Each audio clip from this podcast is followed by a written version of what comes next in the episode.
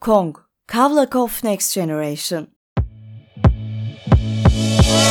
Geleceğin heyecan veren bilinmezliğini Kavlak'ın birikim ve deneyimiyle aydınlatıyoruz. Hazırsan başlayalım.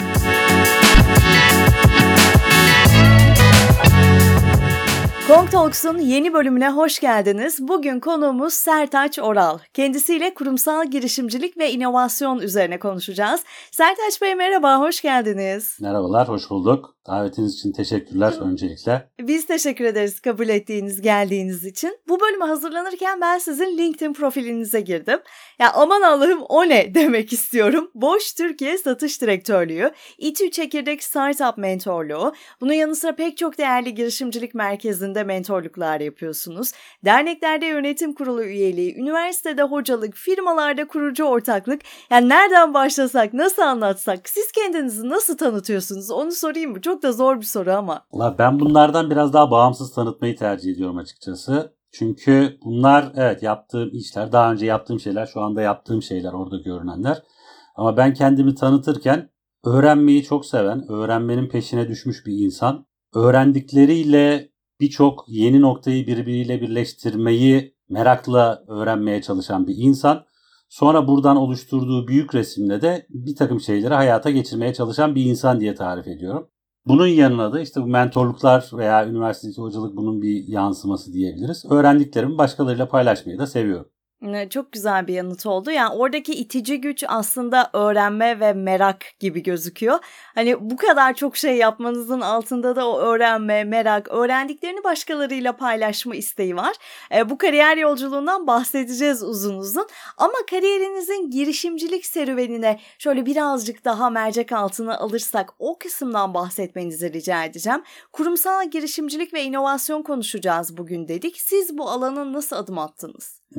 Bu alana boşta çalıştığım dönemin son iki yılında adım attım ama aslında daha önceden ben adım atmışım. Sadece farkında değilmişim. Ya da bu işi sistematik olarak adını girişimcilik olarak koyarak yapmıyormuşum.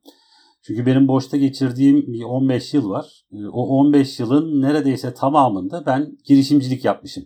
Çünkü hep yeni iş modelleri, yeni satış kanalları, bir takım işte boşun satın aldığı şirketlerle ilgili yeni iş yaklaşımları kurma, iş modeli inovasyonu diyelim daha böyle teknik ismiyle gibi faaliyetleri ben zaten 15 yıl boyunca sürekli yaptım.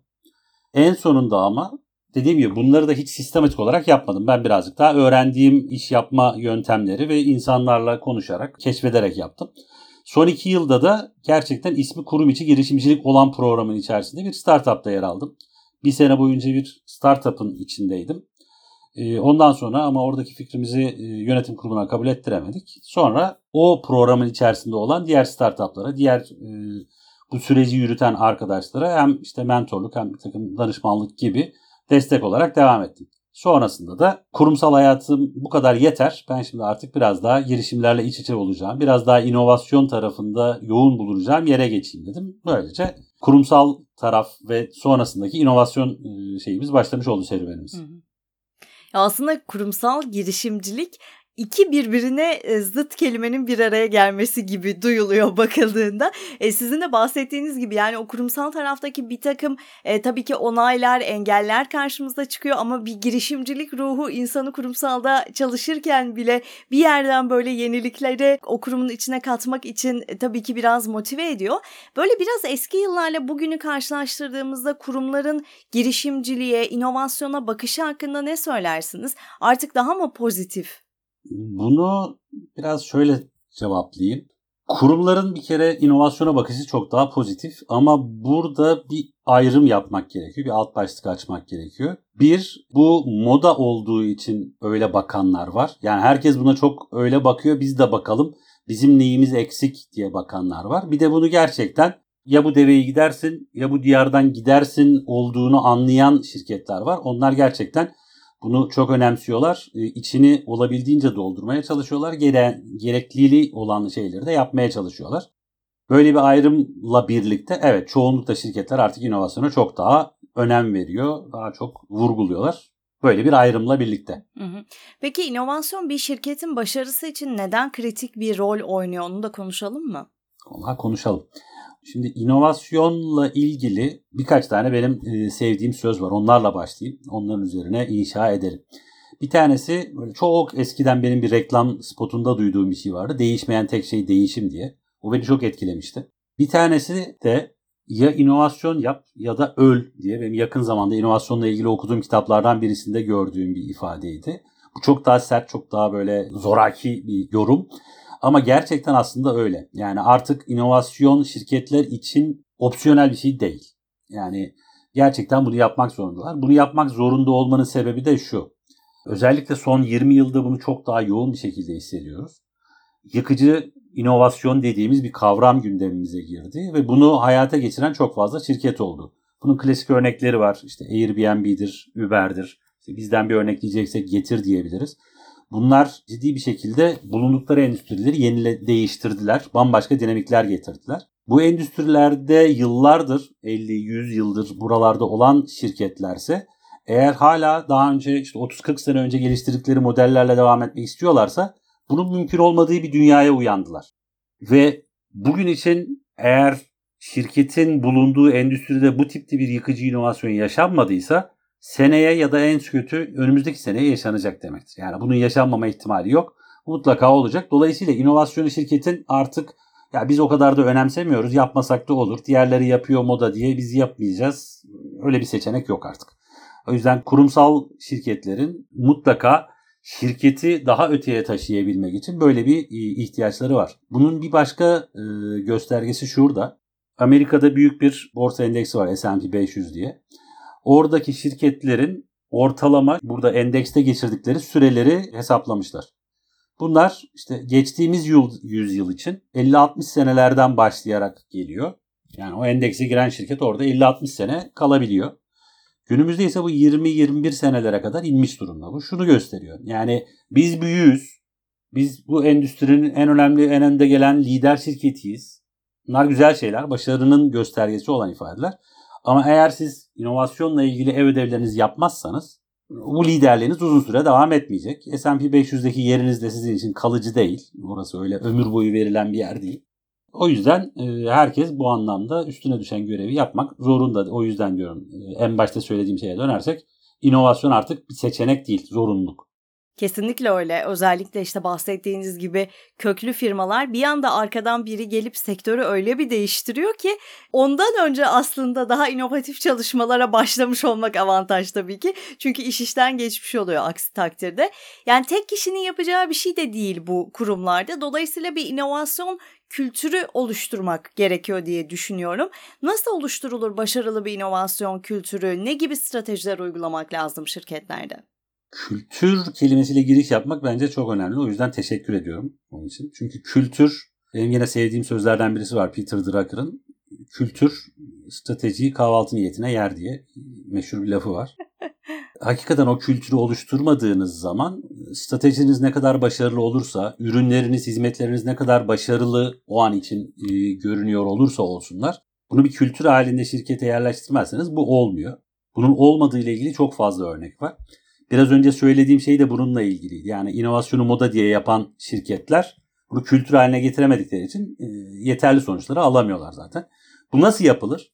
en baştan başlayan bir şey aslında. Yani şirketin en tepe yöneticisinden başlayan ve ondan sonra işte CEO, yönetim kurulu, ondan sonra aşağıda işte direktörler, işte şirketin yapısına göre o hiyerarşik yapı nasıl gidiyorsa onların altında işte orta kademe yöneticiler ve sonrasında da yöneticilik rolü olmayan e, çalışanların olduğu grup içinde yukarıdan aşağıya doğru mutlaka herkesin benimsenmesi gereken bir şey bu. Ve ondan sonra da bunu mutlaka söylediğiyle yaptığının uyumlu olduğu bir süreç mutlaka gerekiyor. Çünkü insanların hiçbirisi salak değiller kusura bakmayın. Herkes yaptığınızla yani sözünüzün uyumlu olmadığını görüyor, anlıyor ve ona göre davranıyor. O yüzden yapılanların da mutlaka uyumlu olması lazım. İnovasyonu dilinden düşürmeyip sürekli operasyonu önceleyen veya işte mevcut ürünlerle yapılan satışı önceleyen şirketlerde o kültür hiçbir zaman oluşmuyor. O yüzden mutlaka bununla ilgili aksiyonlar yapılması lazım. Bu insan kaynaklarının işe alım politikalarını da içeren, ondan sonra terfi yaklaşımlarını içeren, yine en baştan aşağıya doğru inerken insanların sonuçlarının ölçeklendirilmesine, ölçülmesiyle ilgili yöntemleri ve insanların hedeflerini nasıl vereceğiniz, onları nasıl ödüllendireceğinizle ilgili süreçleri de içeren bir silsile diyelim. Bunlar olmadan sadece işte bizim ARGE bölümümüz var, inovasyonla ilgili bir departmanımız var. Onlar harıl harıl çalışıyorlar. Maalesef onlar boşa emek harcıyor olacaklar eğer bu az önce söylediklerimiz yerine oturmazsa. Bu tabii ki böyle biz buna karar verdik. Şimdi birinci dakika itibariyle yerine oturdu diyebileceğimiz bir şey de değil. Yıllar içerisinde oluşan bir şey. O yüzden bunu mutlaka bir kere başlamak lazım. O şart. Ama ondan sonra birkaç senede çok sabırlı ve istikrarlı ve düzenli bir şekilde buna özen, emek vermek lazım.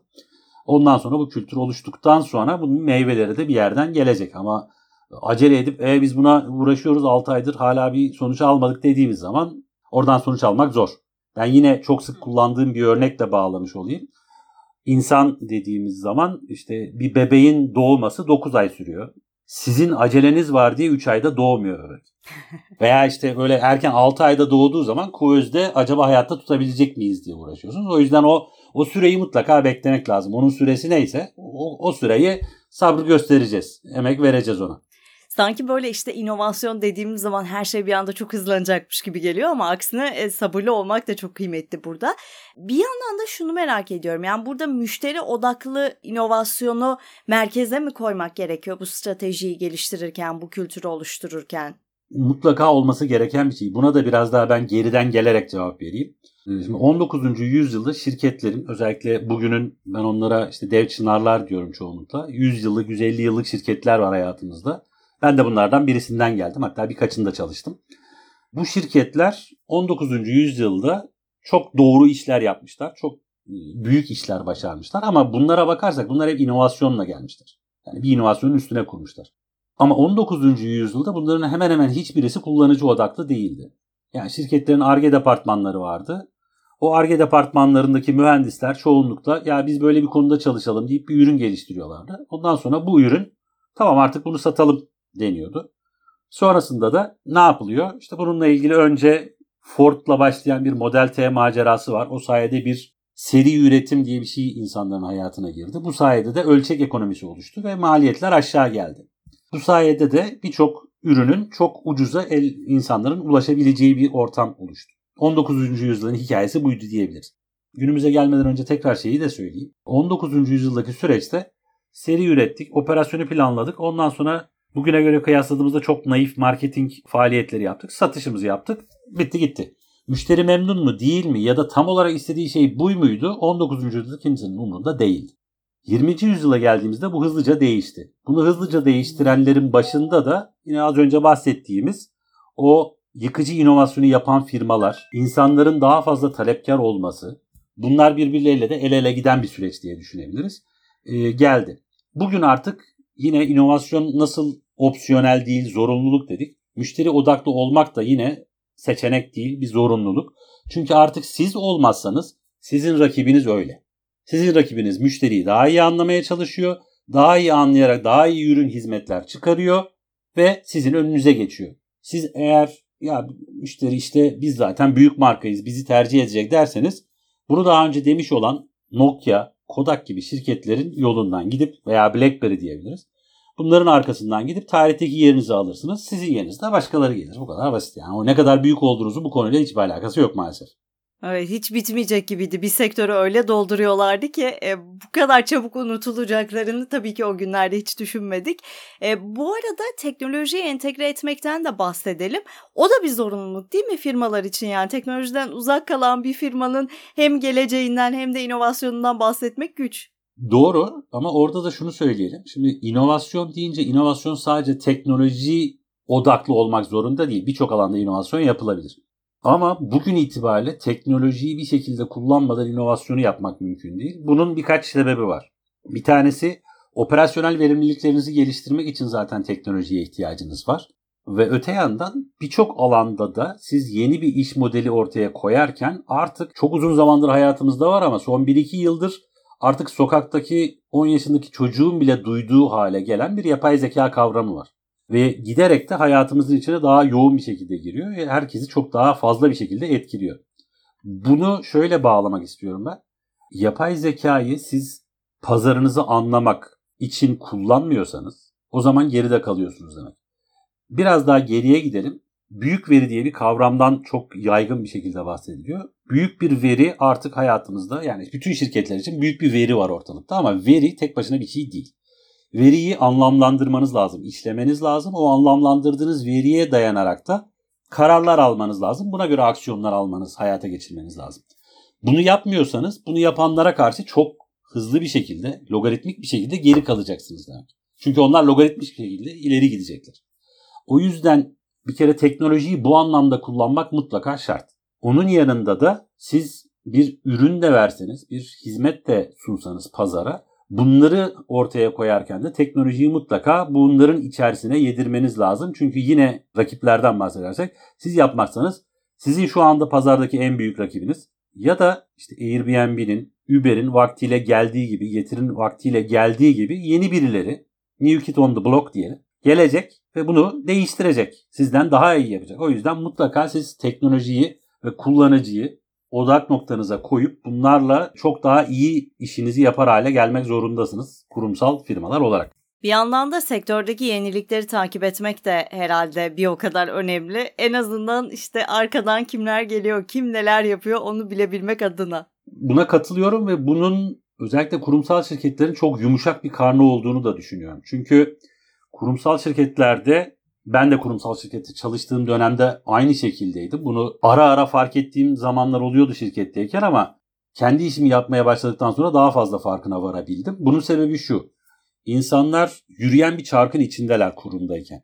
Ve orada görevleri var, yöneticilerin onlardan istediği şeyler var, işte ulaşmak istedikleri hedefler var. Bunların hepsiyle koştururken piyasada neler oluyor, rakiplerimiz neler yapıyor, bizim endüstrimiz ne yöne doğru evriliyor ya çok az vakit ayırabiliyor insanlar. Bunun yanında kurumların içerisinde işte trend analizleri yapan, trendleri takip eden bir takım böyle sadece bu işleri takip eden departmanlar da var bazı kurumlarda. Ama onlar da bu sefer operasyonlar o kadar kopuklar ki aradaki köprüyü kurabilecek bir rolleri yok. O yüzden mutlaka şirketlerin çalışanlarına bu imkanı tanıması lazım diye düşünüyorum. Yani mutlaka onlara bir zaman tanımalılar ki endüstride neler oluyor, başka endüstrilerde neler oluyor, biz bunu nasıl kendimize uyarlamalıyız ile ilgili bir kere bir fikir üretebilsinler. Buna bir düşünebilsinler. Bir de birçok etkinlik düzenleniyor. Endüstrilerin özelinde de daha geniş kapsamda mesela hemen güncel olarak bakarsak işte Amerika'da düzenlenen bir fuar vardı biliyorsunuz. Orada birçok teknolojik yenilik dünyanın dört tarafından gelen şirketler tarafından işte biz bunları yapıyoruz ediyoruz diye tanıtıldı. Bu tip etkinliklere katılmak, oralarda farklı şirketlerden insanlarla konuşmak, sohbet etmek gibi şeyleri bol bol yapmaları lazım. Yani sadece öyle bir iki tane newsletter'ı takip ediyorum, birkaç tane işte megatrend yazısı okudumla artık yapabileceğimiz şeylerin ötesine geçti bu iş. Buna da bir emek ve vakit ayırmak gerekiyor. Hem şirket hem bireysel çalışanlar olarak. Ya örnekler de çok akılda kalıcı oluyor. O yüzden böyle biraz başarılı ve biraz başarısız örnekler üzerine konuşalım istiyorum. E, kariyerinizde öne çıkan bir inovasyon projesini paylaşmanızı istesem, hani oradaki zorluklar, başarıya götüren faktörler ne geliyor ilk aklınıza? Ah, burada çok tipik bir inovasyon örneği olmayacak vereceğim örnek. Aslında bir yandan da demin söylediğimiz inovasyon deyince sadece teknoloji değil dediğimize de bir örnek olacak bir yandan. Benim e, şirket içerisinde kurumsal inovasyon departmanıyla tanışmadan önce yaptığım inovasyonlardan bir tanesi bu. Yeni bir satış modeli getirmeye karar verdim ben. Şirket içerisindeki görevimde gözlemlediklerimden sonra. Bu da şuydu. Boş gibi şirketler çoğunlukla böyle eski çınarlar diyelim. Zaman içerisinde şunu keşfetmişler. Müşteriyle doğrudan temasta olmanın bir takım riskleri var ve operasyonel yükleri var. Bunları biz yeniden satıcı yani bu bir toptancı olabilir, bir bayi olabilir. Böyle bir yapıyla satsak biz bu yüklerden kurtulsak ne güzel olur diye keşfetmişler. 19. yüzyılda çok güzel çalışmış. Ama 20. yüzyılda müşterinin odağa gelmesiyle birlikte sistem değişmiş. Böyle bir yapıda siz artık müşteriyi anlayamıyorsunuz. Çünkü müşteriyle doğrudan bir temasınız yok. Müşteriyle sizin o yeniden satış organizasyonu kimse onların bir teması var. Onlar da kendi dinamiklerine göre müşteriyi anlıyorlar. Size aktarsalar bile iyi niyetle de aktarsalar eksik ve yanlış aktarıyorlar doğal olarak. Bunun kopukluklarını çok fazla hissettiğimiz için bunu nasıl çözebiliriz diye düşündüğüm bir dönemdi benim ve bunun sonucunda da şöyle bir şey geliştirdik. Dedik ki biz müşteriye doğrudan ulaşalım. Bunu ben yönetim kuruluna anlattığım zaman yönetim kurulu doğal olarak olmaz öyle şey biz böyle bir şey yapmıyoruz diye tabii ki reddetti beni. burada şunu da söylemiş olalım. İnovasyon süreçleri mutlaka bu girişimcilerin startup içinde de olsa, kurumsal hayatta da olsa çokça hayır bunu yapmamız mümkün değil. Biz şimdiye kadar böyle yapmıyordukları binlerce kere duymaya alışık olmaları gereken bir süreç. Bir kere duyduk pes ettik gibi bir şey olmaması gerekiyor. Sonrasında ben bu süreç içerisinde gözlemlerime devam ettim. Başka şeyler yapmaya çalıştım. Bu arada şu noktaya geldi iş. Dedik ki biz bunu bir anda doğrudan satış şeklinde yapmayalım da arada hala bizim bu yeniden satanlarımız olsun ama biz satış modelini biraz daha hizmetle zenginleştirelim. Böylece ortaya yeni bir satış modeli çıktı ve bizim projelere satış yapabildiğimiz bir model ortaya çıktı. Biraz şansın da yardımı diyeyim buna. Tabii burada projelerde doğru zamanda doğru yerde olmak ve doğru çözümle orada olmak önemli inovasyon işlerinde. Bizim için de biraz öyle oldu. Yönetim kurulunun bizi bunu yapamayız diye birazcık oyalamış olması bizi şuraya getirdi. Türkiye'de çok büyük projelerin olduğu döneme geldik bizim onay aldığımız zamanda. Onlar da nelerdi? İstanbul Havalimanı Projesi, Akkuyu'daki nükleer santral projesi, Çanakkale Köprüsü projesi gibi veya işte Atatürk Kültür Merkezi projesi gibi projeler. Bunlar hemen hemen birbirine yakın zamanlarda hayata geçmeye başladı. Biz de bu yeni satış modelimizi hayata geçirdik. Müşteriyi daha çok dinledik. Müşterinin ihtiyaçlarına göre çözümler ürettik. O çözümleri hayata geçirdik. Bu sayede de daha önce tam olarak bizim bu yeni çalışmaya başladığımız gibi çalışan bir tane rakibimiz vardı globalde. O rakibimiz bu işleri yapıyordu. Biz hiç yapamıyorduk. Biz öyle işimizi iyi yaptık ki müşteriyi dinleyerek. Ve bu rakibimiz de benden başka kimse yok nasılsa. O yüzden kendimi tehdit altında hissetmeme gerek yok diye düşündüğü için havalimanı projesinde biz tek tedarikçi haline geldik kısa zamanda. Buradan şunları söyleyeyim. Bu anlattığım böyle biraz uzun oldu ama şöyle özetlersek işte demin söyledik zaten. Bu süreç içerisinde mutlaka çokça olmaz, mümkün değil, yapılamazlara alışık olmak ve bunların olabilir hallerini bulmak lazım. İkincisi piyasayı iyi dinlemek çok önemli. Piyasada olanları takip etmek çok önemli. Yine başa dönecek olursak kullanıcıyı, müşteriyi dinlemek, onu anlamak çok önemli. Ona uygun çözümler üretmek çok önemli. Biz bu proje içerisinde bunların hepsini yaptık ve ondan sonra da ekip olarak güzel bir başarılı sonuç elde etmiş olduk. Şirket için de çok güzel bir örnek oldu ve sonra bunun yayılımları da yapıldı. Yani o biz burada başlatmış olduk ama ondan sonra diğer ülkelerde hayata geçen bir uygulama haline geldi bu. Çok güzel. Peki yani başarı evet çok öğretici ama başarısızlık daha öğretici. Dolayısıyla risk aldığınız kurumsal girişimcilikte ve istediğiniz gibi işlerin gitmediği bir örnek de var mı? Belki sizin hayatınızda yoktur ama duyduğunuz bir şey de olabilir. Oradan neler çıkardınız onu merak ettim. Benim hayatımda da çok var aslında. Şöyle e, benim hayatımda boş içerisinde diyelim e, o hayata geçiremediğim tek proje kurum içi girişimcilik projemizdi. Onu bir sene uğraştık hayata geçiremedik. Onu kabul ettiremedik yönetime.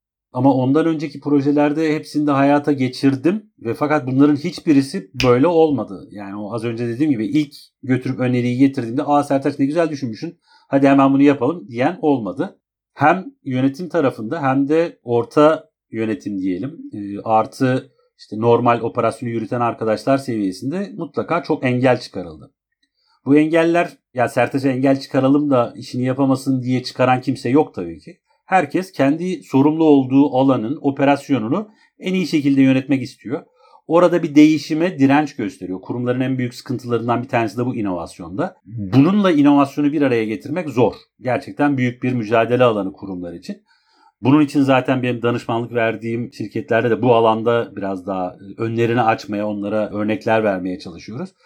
Benim öğrendiğim şey şu oldu. Bütün bu zorluklardan, işte olmaz etmez yapamayız denilen şeylerden. Bir kere ben birçok alanda, bu birçok alanı da özetleyeyim. Lojistik, hukuk, Hukuk deyince hatta hem sözleşmeler hem de rekabet hukuku diye alt başlıkta açmış olayım. İşte ithalat, ihracat, vergi, uluslararası vergi, yurt içindeki vergiler, bir takım ithalatla ilgili, ihracatla ilgili teşvikler ya da işte ekstra vergiler gibi konular.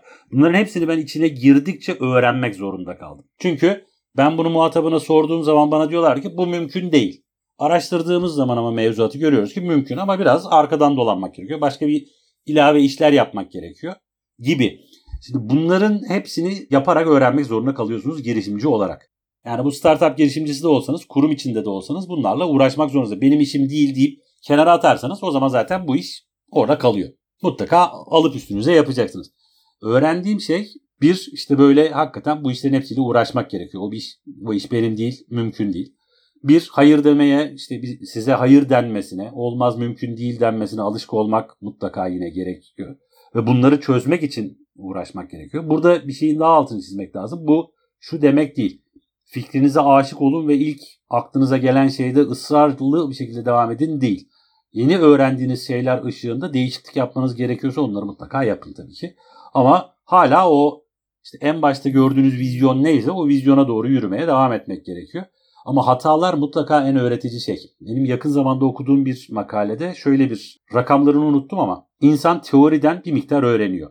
Makalenin özetin kısaca bu. Yaparak çok daha fazla öğreniyor. Yanlışlarından hepsinden daha fazla öğreniyor. Makalenin e, anlatmaya çalıştığı şey buydu. O yüzden yanlış yapmak gerçekten öğrenmenin çok önemli bir kısmı. Ama burada tabii önemli olan yapmak. Yapmazsanız çünkü yanlış da yapmazsınız. Önce bir yola çıkacaksınız, yapacaksınız. Bir şeyler yanlış olacak. Yanlışlarınızı tekrar analiz edeceksiniz. Onlardan öğreneceksiniz. Sonra bu sefer doğruları yaparak hayatınıza devam edeceksiniz. Ben çok öğrendim bunlardan. Ee, insanları da o yüzden genelde hep böyle teşvik ediyorum. Yapın. Yaptığınızda yanlış yapmaktan korkmayın. Sonra doğrularını bulmaya kendinizi motive olarak e, devam edin burada çalışmaya diyorum. Sertaç Bey bugün bu bölümde konuştuğumuz her şey içinde girişimcilik ruhu olan, içinde inovasyon ruhu olanları ateşleyeceğine eminim. Söylediğiniz her şey çok ilham vericiydi. Ama bunun yanı sıra da şöyle son bir toparlamanın e, o ilhamı daha da kuvvetlendireceğine inanıyorum. İçinde girişimcilik ruhu olan, kurumsal şirketlerde çalışan o potansiyel girişimcilere neler önerirsiniz? Bu alanda ilerlemek isteyen birine tavsiyeleriniz neler olur diye sorayım son olarak. Öncelikle yani bu heyecanı duyuyorlarsa bu güzel bir şey. Bu çünkü bu dönemde e, hem şirketler hem bireylerin çok ihtiyacı olan bir konu. Bu heyecanı duymaları ama tek başına yetmiyor. O yüzden kendilerini mutlaka geliştirmeleri lazım. Öncelikli benim tavsiyem bolca okusunlar ve çok farklı alanlardan okusunlar. Yani sadece işte çevremdeki herkes yapay zeka okuyor ben de onu okuyayım. Yapay zekayı mutlaka okuyun ama tek başına o yetmiyor. Kendi endüstrinizde neler oluyor? Başka endüstrilerde neler oluyor? Özellikle yine günümüzün önemli bir konusu e, sürdürülebilirlik, yeşil dönüşüm veya döngüsel ekonomi bunlar çok öne çıkan konular. Bunlarla ilgili mutlaka çok çok okusunlar. Bu ilk ev ödevi kısmı. Ondan sonra şirketimiz içerisinde neler oluyor? Ben bizim endüstrimizde, bizim şirketimizde neleri iyileştirebilirim? Bunları biraz kafa yorsunlar. Bunları biraz okumaya çalışsınlar. Ondan sonra da şirket içerisinde eğer varsa kurumsal girişimcilik çalışmaları Bunlar da çok aktif rol alsınlar. Biri gelip bana teklif etsin diye beklemesinler. Öne atılsınlar. Ben bunu yapmak istiyorum. Şöyle fikirlerim var desinler. Orada aktif rol alsınlar. Ve bu bir süreç, bir yola çıkmak e, işi. Yani öyle çıktık, iki dakikada yaptık, bitti falan. Hem şirket için değil hem bireyler için değil. O yüzden bir yolda olma hali bu. Bir yola çıksınlar. Yol içerisinde bazı şeyler değişecek zaten. Ama öğrendikleri şeylerden çok keyif alacaklar bir kere onu söyleyebilirim. Ve hayata geçirdikleri şeylerden daha fazla keyif alacaklar. Onu da e, garantili olarak söyleyebilirim. Hayata geçirmek ve onun başarılı sonuçlar aldığını görmek. Hatta ben kendimden söylemiş olayım. Ben şirketten ayrılalı iki sene oldu. Kurduğum birçok iş çok daha önceki yıllarda kurduğum işler hala devam ediyor. Hala ciro üretiyor. Hala müşteri memnuniyeti yaratıyor. Benden sonra arkadaşlar bunu yürütmeye devam ediyorlar. Bunları görmek insanda ciddi bir kişisel tatmin yaratıyor. O yüzden bu arkadaşlara da bu yolda yürümeye devam etmelerini, enerjilerini yüksek tutmalarını tavsiye ediyorum. Ama önce kendini geliştirmek, geniş alanda bir perspektif yakalamak önemli. Sertaç Bey çok teşekkürler. Gerçekten kılavuz niteliğinde bir bölüm oldu. Kong Talks'a iyi ki konuk oldunuz. Teşekkür ederim. Ben Öykü Göğer. Bir sonraki Kong Talks bölümünde yeniden görüşmek üzere. Hoşçakalın.